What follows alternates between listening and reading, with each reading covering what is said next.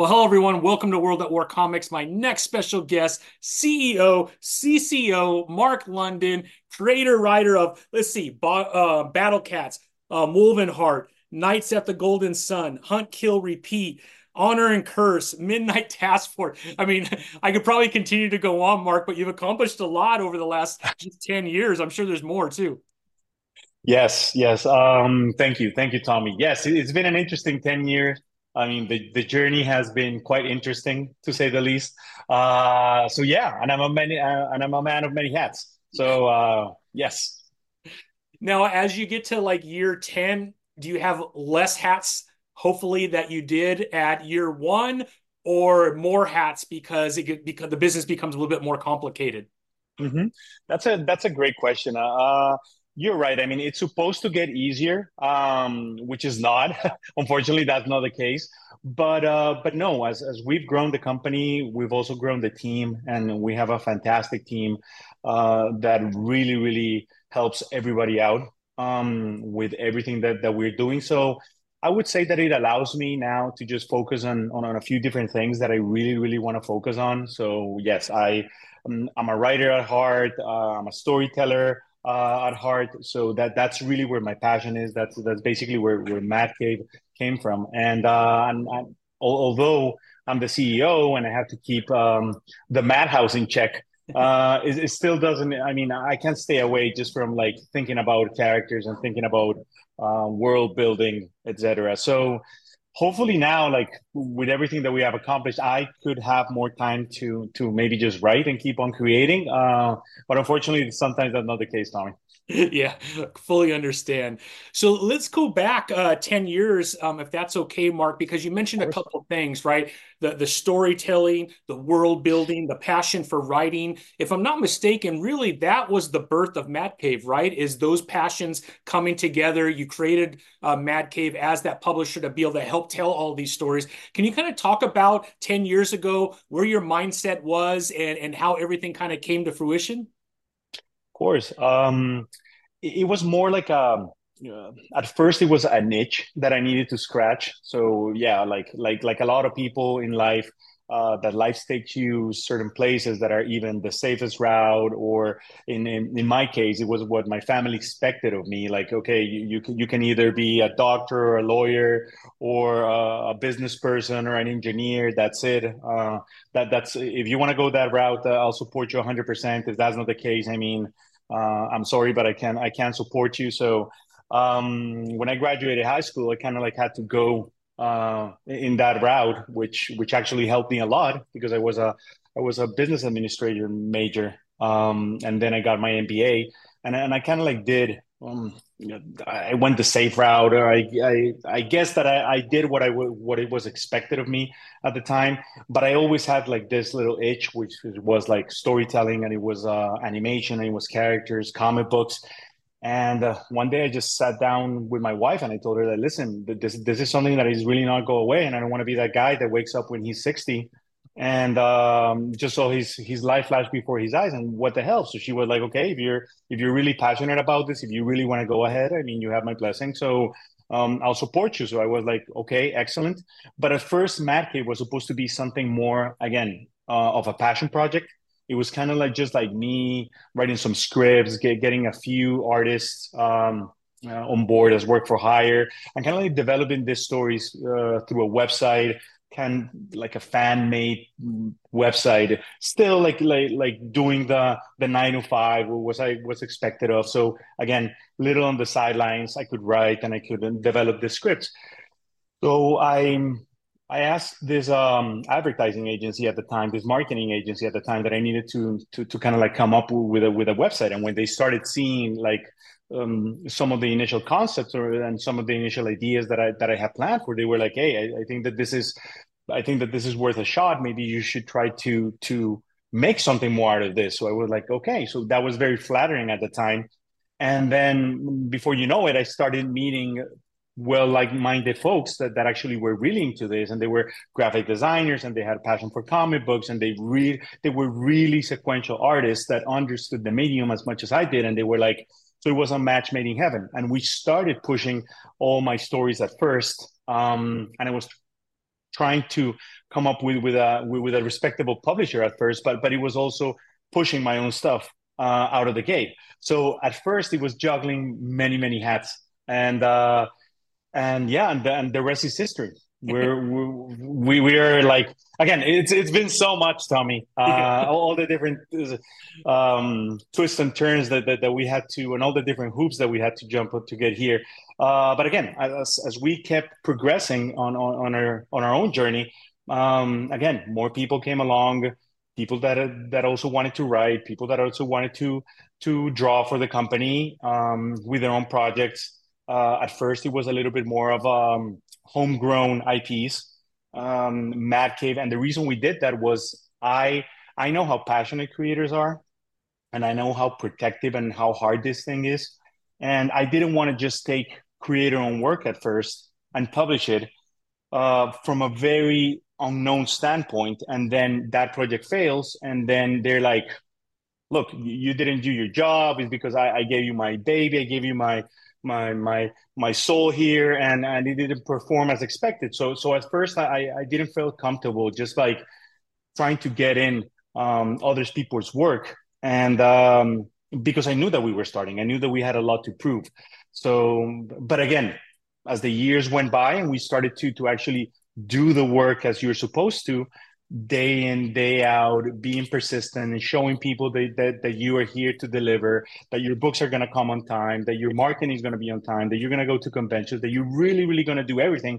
Then is when 2 years ago, then we decided to, okay, now we can take in creator-owned work, and now we can start branching out the publisher and be a real publisher just by publishing not only homegrown stuff, but also create our own stuff and also license stuff.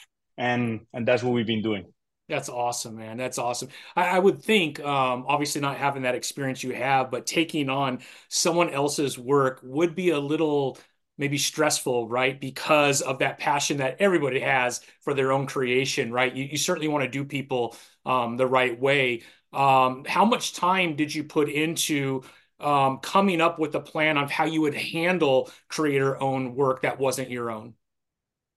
Well, I owe that to Mark Irwin. Mark Irwin joined the company. He's a vice president of business development, and he's actually the one that helped us put all that together.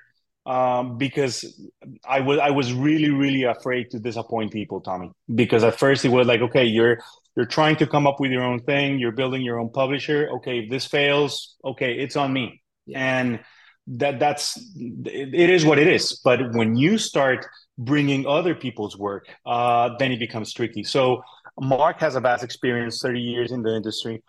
And he was like, don't worry about it. I mean, I can really set up this for you. I can really get Mad Cave the tools necessary to actually have all the different systems in place that we need to be respectful of others' work, not only with the contracts that they feel treated respectfully, but also with their compensation, the money that they're going to be giving, whether it is just a flat fee, whether it is there with comps, with everything. I mean, it just has so many different moving pieces that, and everybody has a different situation, because that's every artist expects something of their work. So no, I just want to get this published and I just want to get paid.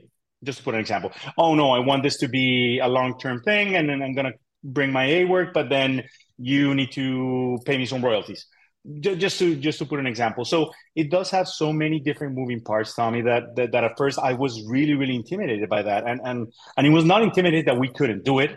I've always been a real positive guy and be like, okay, we need to do this. And that's what the company needs. I mean, we're definitely going to slay the beast. But it was more of, how can I be respectful of your work, and how can I keep track of your work and show you the right documentation when the time comes and you come asking questions? How can we be as transparent as possible? So he helped us with that, and so far has been really great. I think that Mad Cave has one of the best deals out there for creator-owned work, because really we just want to publish excellent books, and we want to give people the opportunity to just highlight their work. Yeah, well, it's definitely coming through. I mean, you've had quite a few banger. I mean, You've Been Cancelled is the one that came out last year. This title was so much fun and so different. Just super, super unique. Obviously, Nottingham. I mean, you've had some bangers that have come out over the last couple of years from the creator-owned side. That was, I think it's working out. I would say that, Mark.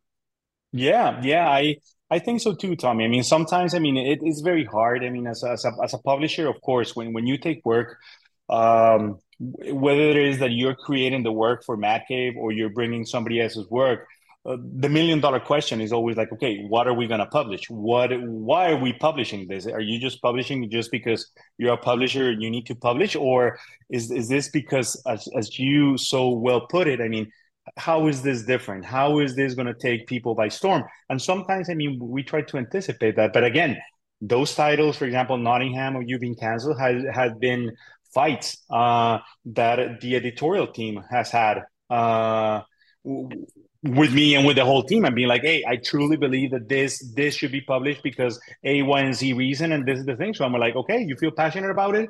What the hell? I mean, let's do it. And again, yes, they have become quite successful. Yeah, I would say so. Yeah, I would say so. So Mark, the first title, if I'm not mistaken, was Battle Cats, right? Was that the first title that was published? So yeah, I have my my Battle Cats. I have more in the back, but my Battle Cats. Yeah. So when did this story come about, Mark? Like, how many years before Mad Cave did you already kind of have this type of a story brewing within you before it was put on paper?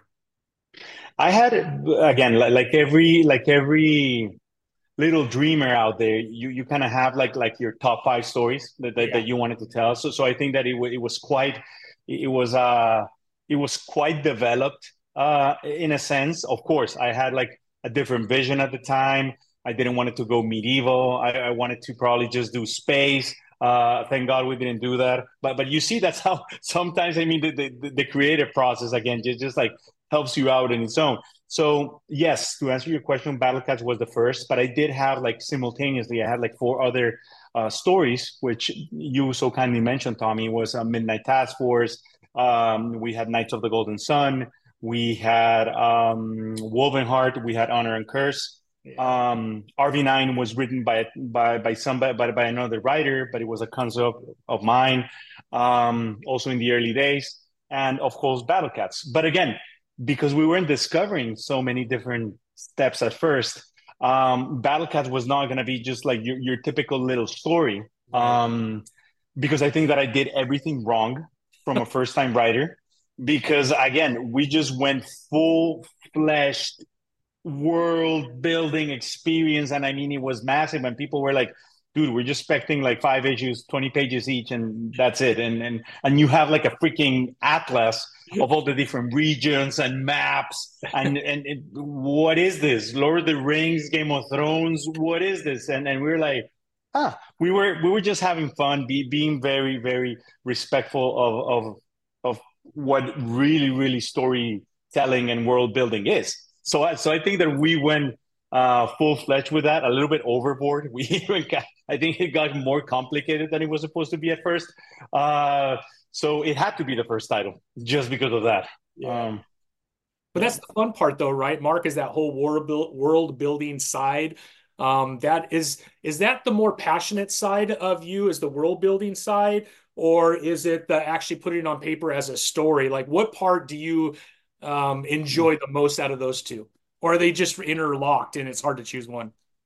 It's that's interesting because I think that plays a little bit to my background.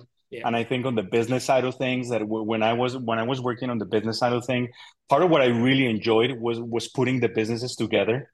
So it was kind of the creation of how all the things have to come into place.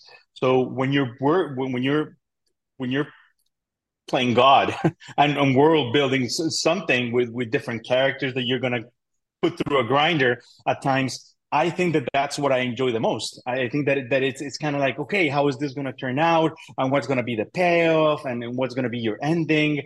And okay, what could be really, really cool about this character? Where he's going to be his unique traits? Okay, something that we haven't seen before. Or maybe let's tell a familiar story so that people can identify with it. So I think that the inception of getting all those pieces together and making something work, I think that that's really what I'm so passionate about at first.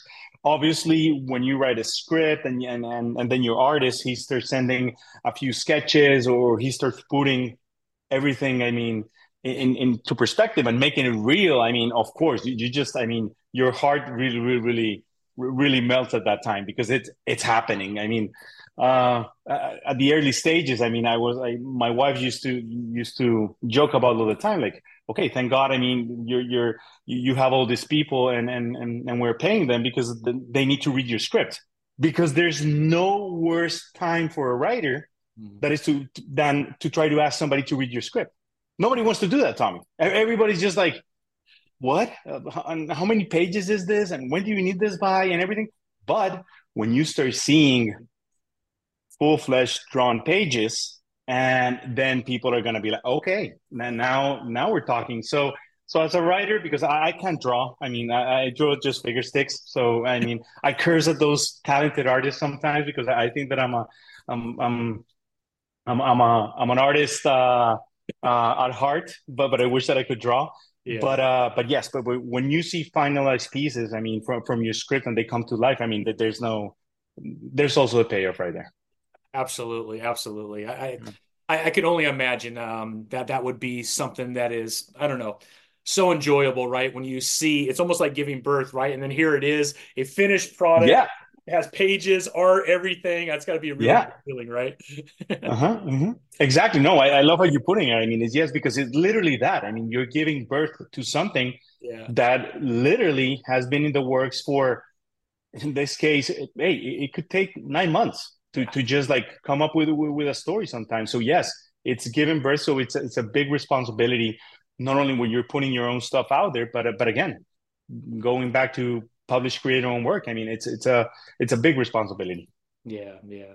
Now, year 1 to year 10, what is the high point for you over those 10 years, and what is the low point?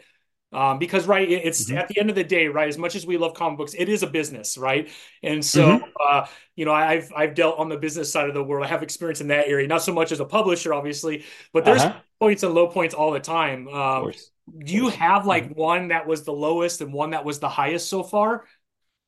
Yes, Tommy. The highest I would have to say is when we decided to do the talent search for Mad Cave, even coming from an unknown status in the industry and trying to put together a talent search to give other people a chance to highlight their work. Because sometimes, I mean, highlighting your work in comics is hard if you don't have the right distribution, if you don't have the right venue or the right marketing. I mean, sometimes can be hard. Luckily, we have those like platforms like Kickstarter or Soup that they can help creators. I mean, bring their work closest to the masses, but again, it's so hard when you don't have any of those in place. So we knew how hard it was for us that we decided to give a shot to other people that were just amazing on his craft, but unfortunately because they were unknown, nobody was going to give them the time of day.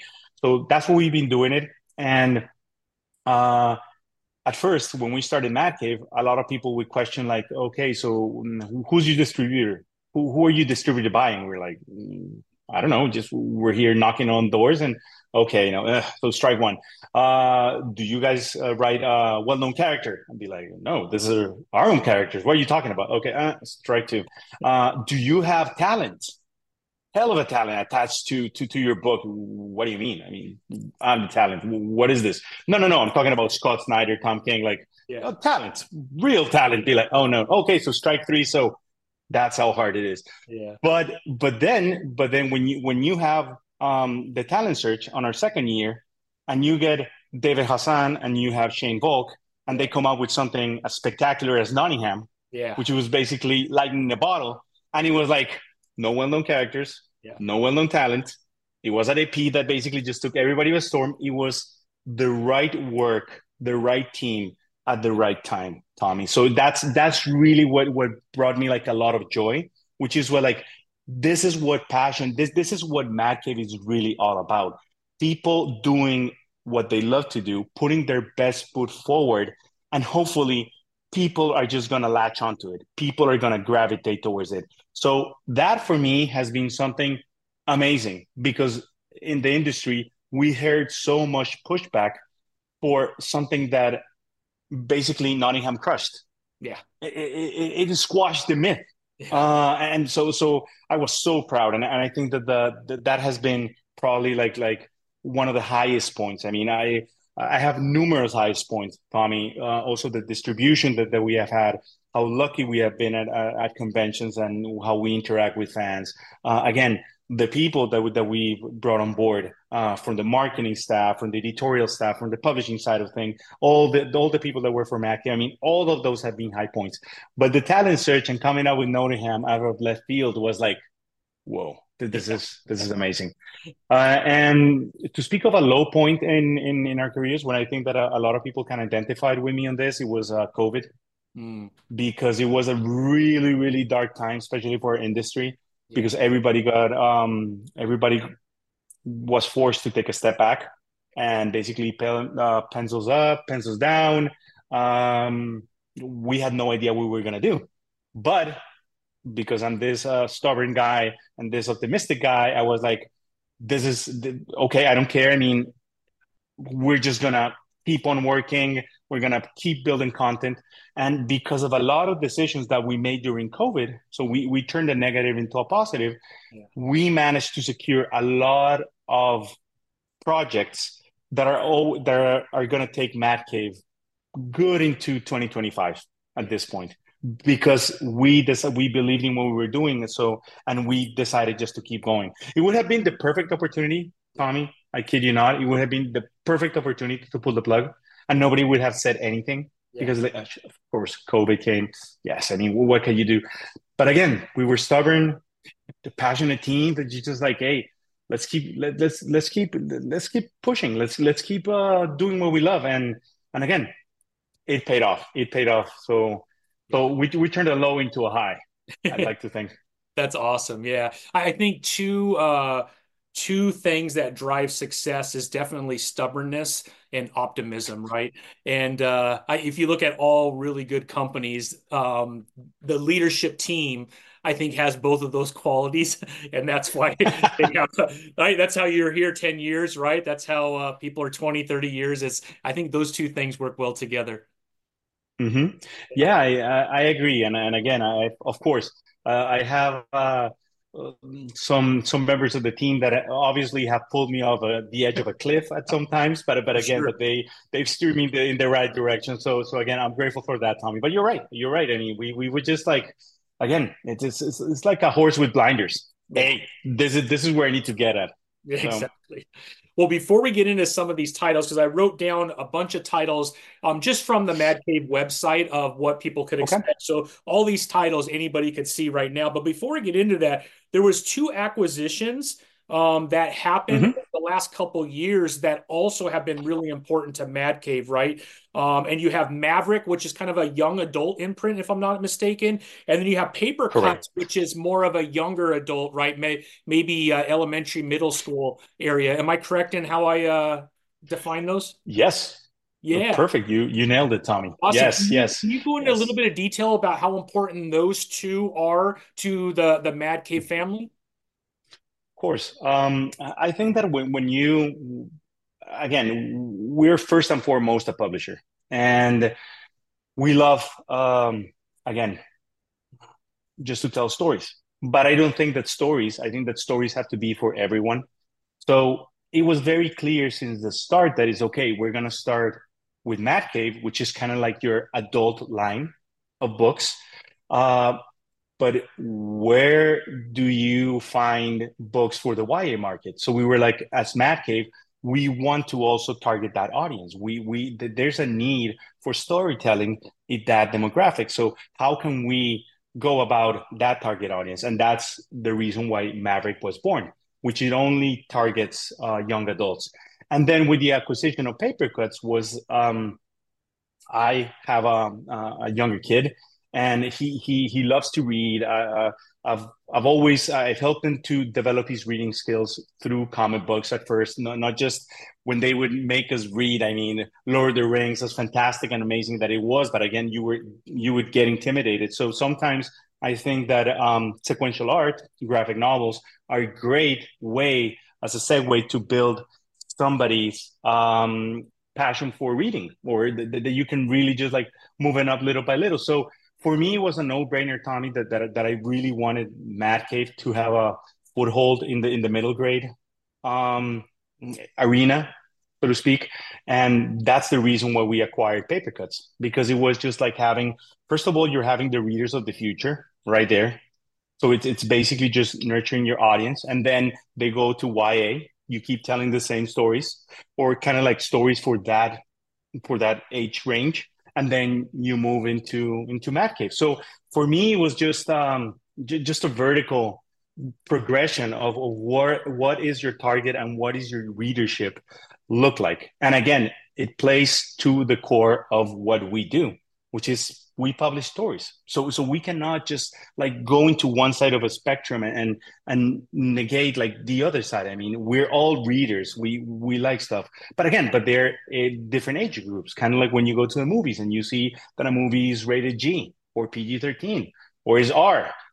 Different targets, different demographics, different likes, different everything. So we wanted with Mad Cave, we did have this ambitious plan of trying to like cover everything from all the different spectrum. Yeah.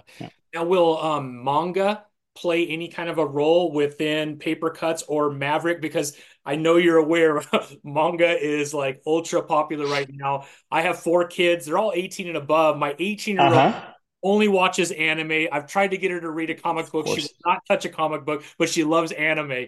So I don't know if you kind of are seeing the same situation with younger readers, is how do we bring them into your brand with titles that are more attractive? And I have to feel like maybe manga has to play a role somehow, maybe. I don't know. Absolutely. I mean, unfortunately, I can't talk too much about it, but we are in sync, sir. We're in sync. Yes, it's a big market. It's also, again, you have to go, you have to give your audience what they want. And of course, manga is huge. It's got a lot of traction. And of course, it would be a disservice for Mad Cave not to be able to try to play in that arena. So fair enough. We'll see. I won't press any more in that area. That's awesome, though. Very exciting. And then real quick, over the last 10 years as a publisher, and specifically like the last year, there's been a lot of talk about comics, the decline of comic book sales. Like, are you seeing that at Mad Cave? Are you having to maybe do things a little bit differently today than you would have done maybe 5 years ago because of that? And what do you think is attributing to that? Like, we know some attributing factors is, you know, Kickstarter, Fund My Comic, Indiegogo. I mean, you could get hundreds of comic books through those areas. I'm wondering, is that competition that maybe, you know, 5 years ago, people weren't kind of looking at in a very detailed way, but now they're like, well, maybe this is a factor. I don't know. Yes, it is definitely, and I mean, going back to manga. I mean, manga has really made an impact. It's something that is taken away from our industry. Folks, especially the retailers, again, they have limited budgets, so sometimes, I mean, it's even harder to try to take a chance on an unknown company or an unknown title. Because basically they're giving you their money and they don't know the reception that this is going to have. So that's also why at Mad Cave, what we did was we also tried to go after licenses, which are well-known IPs, kind of like Dick Tracy or Gatchaman or Flash Gordon. I mean, this resonate well with others and be like yourself, Tommy, as a father. I mean, I myself as a father, we know, we grew up with this stuff. Okay, so this is cool. Maybe I can show this to my kids. And then you basically just start getting their attention, or they become fans of Mad Cave and the AP with that title. But then, as Mark Irwin has always told me, is like, look, it's licenses could be the tide that raises all other ships. So when you have homegrown titles like Battle Cats, or you have creator-owned titles like You've Been Cancelled, I mean, sometimes retailers will be like, okay, I don't know this. Oh, but you're publishing Smurfs through Papercutz. Oh, you're publishing Dick Tracy. Okay, I know those. What else you got? And I know that you take, I know that your books come out on time. I know that your work is solid. I know that the presentation is spot on. The quality of the product is there. Okay, I might take a shot on this. So that's why you have to look at this really, really through the 360 degree lens. I know that that sounds super cliche, Tommy, but it's basically because it's hard. I mean, people, and also, yes, it's hard. And if you talk to anybody in the industry, they're going to be like, oof. But look, at the end of the day, story is king. So if you have a good story, if you have something that is going to, and the best marketing that you can have is word of mouth. I can see a Super Bowl ad. I can see an advertising at a very cool magazine. But if Tommy tells me, like, Mark, you need to read this book, I'm going to take your word for it. That's the most effective marketing. So really what we try to do is really try to entice, and that's why we also try to be so aggressive going to conventions, to interact directly with the fans and show them and tell them, like, okay, look, these are Mad Cave books, these are Maverick books, this is Papercutz books. Take a chance. See if you find something here you like. But definitely, I think that also going back to your question, I think that unfortunately Netflix hasn't done us any favors, because the amount of content out there, Tommy, it's brutal. It's massive. And your kids, I mean, they like animation. My kids love animation. And so sometimes, I mean, when you tell them, hey, read this, why do I have to read this when I can watch this cool 30-minute, 20-minute anime from Japan that it kicks ass? Yeah. Yes, you're competing with them. Or, oh, no, you know what? My weekend is reserved for Netflix. I'm going to binge 10 episodes of the latest limited series. Where's your space in comics? So there's so much content out there, and everybody's just mesmerized by their phones that – it is hard. It is hard to tell them, listen, this is entertainment that is also good for you, or that this could also impact you. But it's mindsets. But I think that that's what you have to do. We're a little bit harder and try to educate the consumer at that level, and try to be like, okay, we have a good product. And again, of the day, if it's going to be an amazing story, that's really what is going to help you out in the long run. So. Yeah. Like you said, I think story is king, right? And if you have stories that are attractive to people, then you're going to attract people to your, right? Of course. And again, a lot of the stories sometimes, I mean, and it's good when this IPs that you build, I mean, they transcend the mediums and they become TV shows, or they become movies, or they become video games, you name it. Super cool. But unfortunately, you cannot lose sight of really what you're doing, which is on the publishing side of things, because that's when you're going to lose focus. I look at all those things like, hey, a lot of people always come up to me and be like, okay, so when is this getting into Netflix? When is this going? Hey, when the time comes, I mean, it would be amazing, because it would be more eyes on the publisher, and we can drop the line that I tell people all the time when they tell me, like, okay, what do you do? What do you do for work, whatever? And I tell them, publish your comics. Oh, weren't publishers dead? Comic books dead? I mean, aren't you? But I tell them, like, did you know The Walking Dead is a comic book? No. Yeah. Are you serious?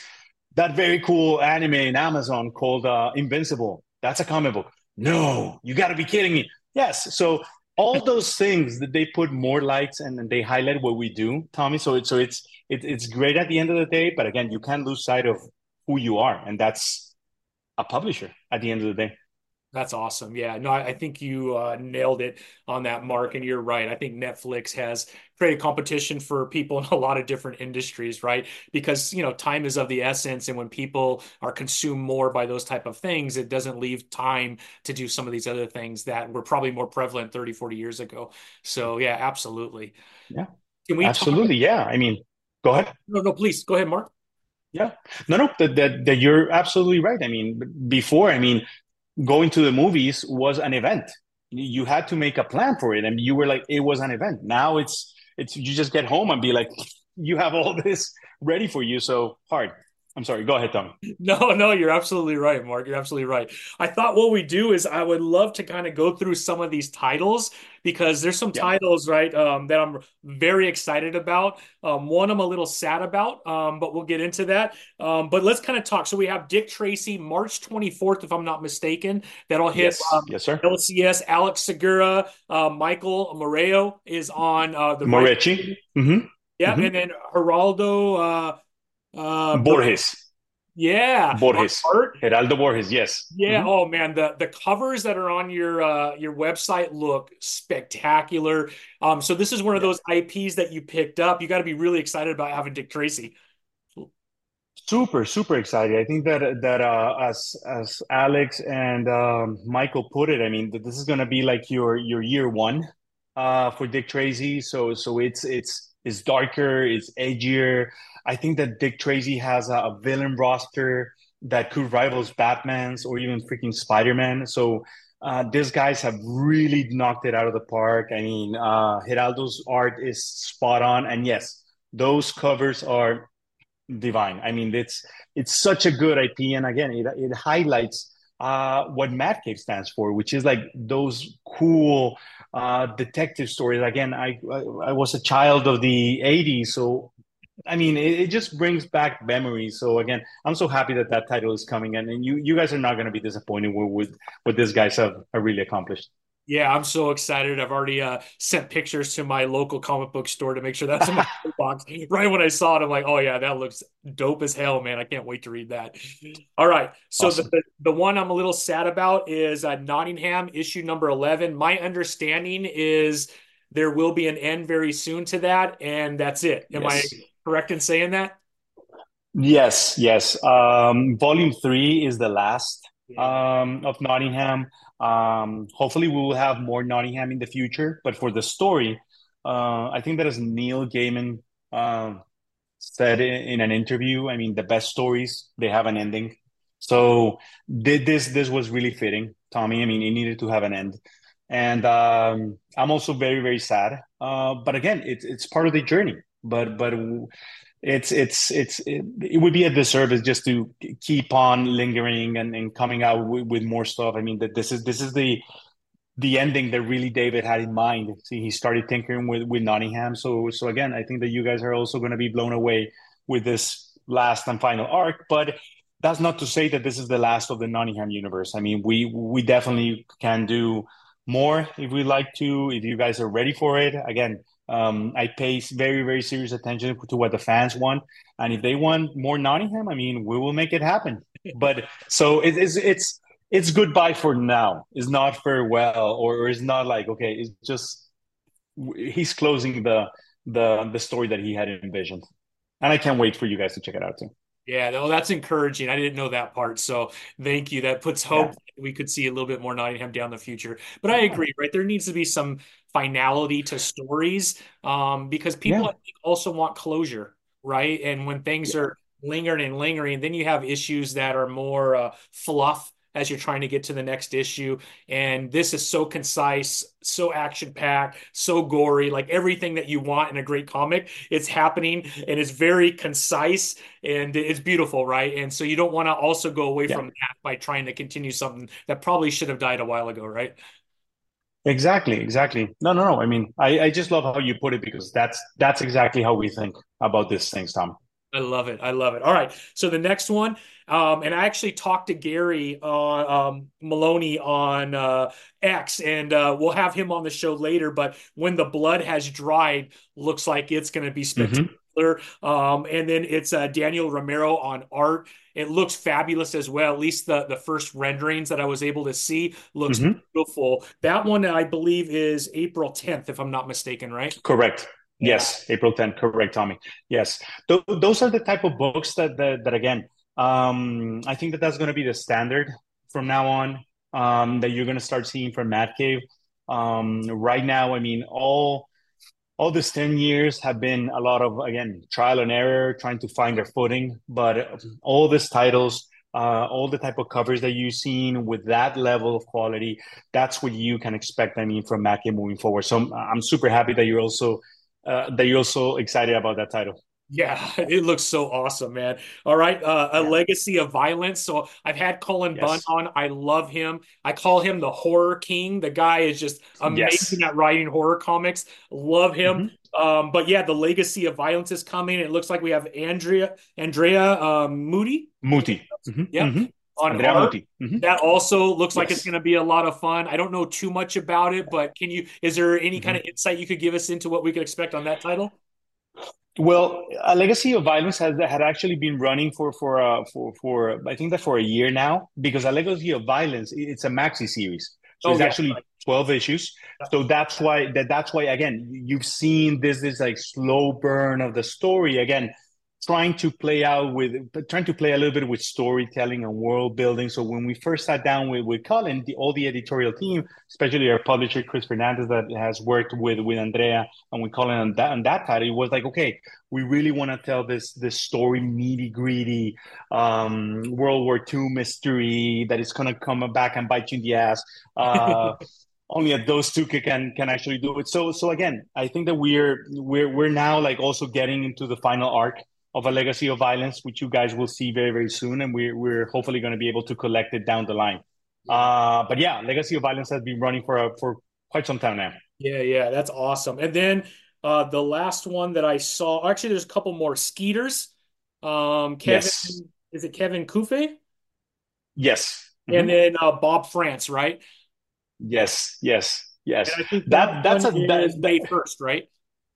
Correct. That's another title that is just freaking amazing. I mean, we already a lot of people they when they just read it, I mean, it's just like so fun, so much fun, because it's really like, hey, it's radioactive mosquitoes. I mean, just attack everything. I mean, it doesn't get more funny than that. But again, the art's spot on, the writing is very, very sharp. Again, we like to have fun with the stories, Tommy. So it'll be a little bit of a horror, a little bit of a comedy, if I'm not mistaken. Yes, right? Yes, exactly. Mm-hmm. Correct. It looks funny as hell. So, and then King Arthur and the Knights of Justice by Joe Carrello and Guy, mm-hmm. right? That one I think is April. Is that April 30th? Does that sound right? April 30th. Yes, yeah. April 30th. Mm-hmm. Yep. Yeah, that's actually for a Maverick line. Yeah. It's a young adult book. And Joe has been, I mean, I'm a fan of Joe. He's a repeat writer at Mad Cave. He has, he wrote Dali in the Dark for us.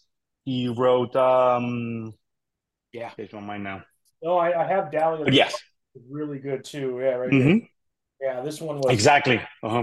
Cool. Yes. So again, that's Joe for you right there. I mean, he built a fantastic world.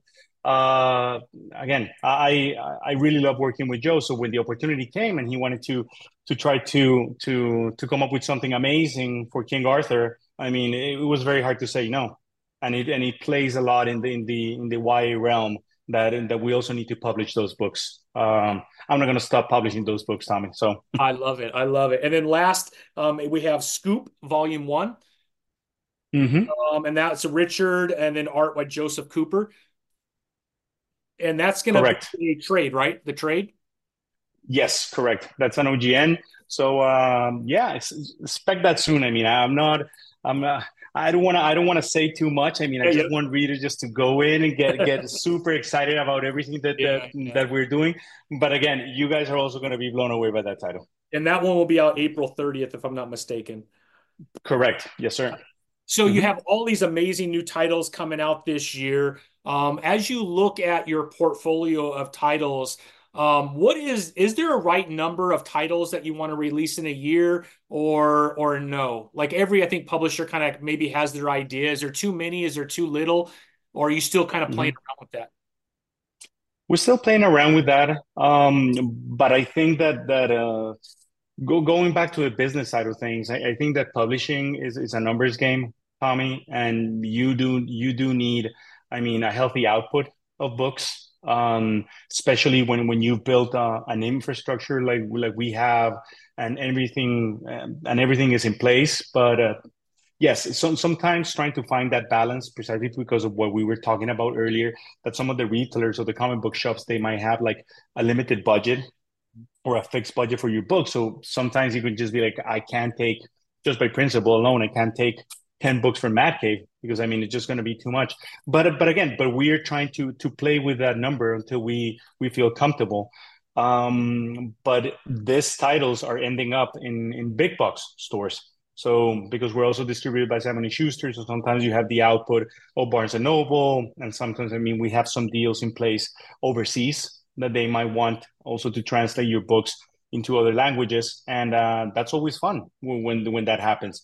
So again, you're trying to branch out. So I think that story is king again, content is king, and when you have these titles, I mean, they can even become, for the way that we are set up, they can become evergreen titles. So having the issue launched, sometimes it misses the mark, but then when you collect it as a trade paperback, so it might find success in other markets or in other countries, to say the least. So, but going back to your question, I mean, we're trying to flesh it out. I mean, we're seeing how our industries right now and all the news that you hear out there and all the struggles. But I think that we're due for a correction soon. And when that happens, again, I just want to be offering Mad Cave, Maverick, and Papercutz product as much as we can. Yeah, absolutely. Yeah, we've noticed that the consumer, that there's a trade consumer and there's a floppy consumer, and they're not necessarily the same, right? So yeah, to be, a lot of people will just wait for that trade to come out so they could have a longer story at one time. I don't know where, I mean, I buy a lot of floppies every single week. I do enjoy the floppy. I like my long or my short boxes that I have in the closet. Sure. It might be my age. I'm almost 50. So maybe that's just how I was raised. But I find myself now turning more toward the trade, just because I do want to be able to sit down for an hour or two and go through a whole story and then walk away feeling like there was a beginning, an end, or a middle, and then an end. At least with that story arc. So I'm not sure where I fall. I don't know if more people are like that, but you certainly have to play in both. Are you seeing that one side of the business is better than the other, or is floppy still kind of king right now? Well, they again, it fluctuates, Tommy. It's hard to answer that question, because I think that retailers are starting to notice too that trade paperbacks, especially because of the exposure. What you just said, I mean, people want their content. I want to sit down on it. I don't want to go every Wednesday to pick up my book. I want to go in one swoop, and then again, I think that's the curse that Netflix left us, is now that it gives us everything. Remember the days, I mean, HBO, that you had to wait a week between Soprano episodes, or even freaking Game of Thrones, still to this day. And people were talking about during the week, like, oh my God, what's going to happen with this? No, now we have everything, and you're just like, everything is just like so quick. So yes, I think that people now, they want their content. Oh, how many issues is this? 12? And they have to wait 12 months? No, I mean, I'm just wait for the trade paperback. But on the other hand, like you, I'm also a collector. I love my comics, physical, and I like them. I like them monthly. I also have long boxes and I collect them. There's no greater feeling to it. But people, sometimes they don't want to wait. Yeah. They just want to get everything in right away. And and also I think that the how should I put this? I think that people, especially the collector, they do appreciate floppies more. Agree. They want their bag on board. They want their pristine copy. They want their mint comic book, and they even buy 2, 1 to send to CGC. I mean, hey, that's why I grew up. That was my trying to look at it. So you have so many different people wanting this type of content, but everybody's a world on their own. So some people they just wanted to collect them, and those are still king. That's how the retailers are gonna go for. You see the amount of variants that we have each month. and you see how much money they go for on eBay. So that's a totally different business. But again, you have the average consumer, which is an avid reader, and he wants his story in a trade paperback, but now. Or you even want people now, it's kind of like the debate between physical and Kindle, how people read books now. I want to read a comic book in my iPad. I don't want to deal with the stress of space in my apartment or long boxes or anything like that. I want to get all my books digital. So you have to try to cater to all this wants and needs from everybody, which, yes, sometimes it drives me insane. But that's part of the game. Yeah, definitely makes the business model a little more complex, right? Yes. I mean, believe me, I'm a child of the 80s and I love my physical books and stuff, but sometimes, I mean, they do take a lot of space. But there's no better feeling like when you open a comic book and you smell the fresh ink and to interact with it. I mean, with the iPad, again, it loses that little special touch. So, but I get it, but it's also, you know, different generations for different tastes. My kids, they want everything digital. They want they consume entertainment different than us. So it's hard. It's hard, Tommy. For sure. Well, Mark, is there anything else that maybe is happening this year that I wasn't able to touch on that you are allowed to kind of talk to, or did we cover mostly everything that's coming up? You did your research thoroughly, sir. You actually covered everything very, very good on our end. This year is our 10-year anniversary. We're gonna beat that drum loud and clear for everybody to know that we are here to stay, that we're going to keep on publishing great books, and that we're really going to tailor a lot of our stories just so people can really appreciate the medium. That's basically it. Yeah. I love it. I mean, I have so many things that I want to tell you that unfortunately, I can't right now. But yes, expect more good things coming forward. Damn, I really want to tell you, but again, the people they will kill me. But expect a few other surprises before the year ends. I love it. And then, as far as Mark the writer, can we expect anything this year too? Yes, there's going to be an announcement of things that I've been working on for the past year. And yes, I can't talk about that soon. But again, like I told you, it's part of my core. It's part of my passion. I don't want to leave it behind. So yes, expect more stories from Mark London this year. At least they'll be announced this year. So yes. I love it. And then what is your Comic-Con schedule look like this year? Maybe like the top ones that we as fans could walk into a Comic-Con and see a booth of Mad Cave. Sure, it's going to be Emerald City, which that one is great for us, but also San Diego Comic-Con, New York Comic-Con. I don't know what the plans are as of yet with C2E2 or Baltimore for that matter. But really, you can expect us just to be at the big three at this moment, which is going to be San Diego and New York and Emerald City. So beautiful. That's awesome. Well, Mark, did we leave anything out? No, you did not, sir. Yeah. You covered pretty much everything. You answered all the right questions. Love it. I love it.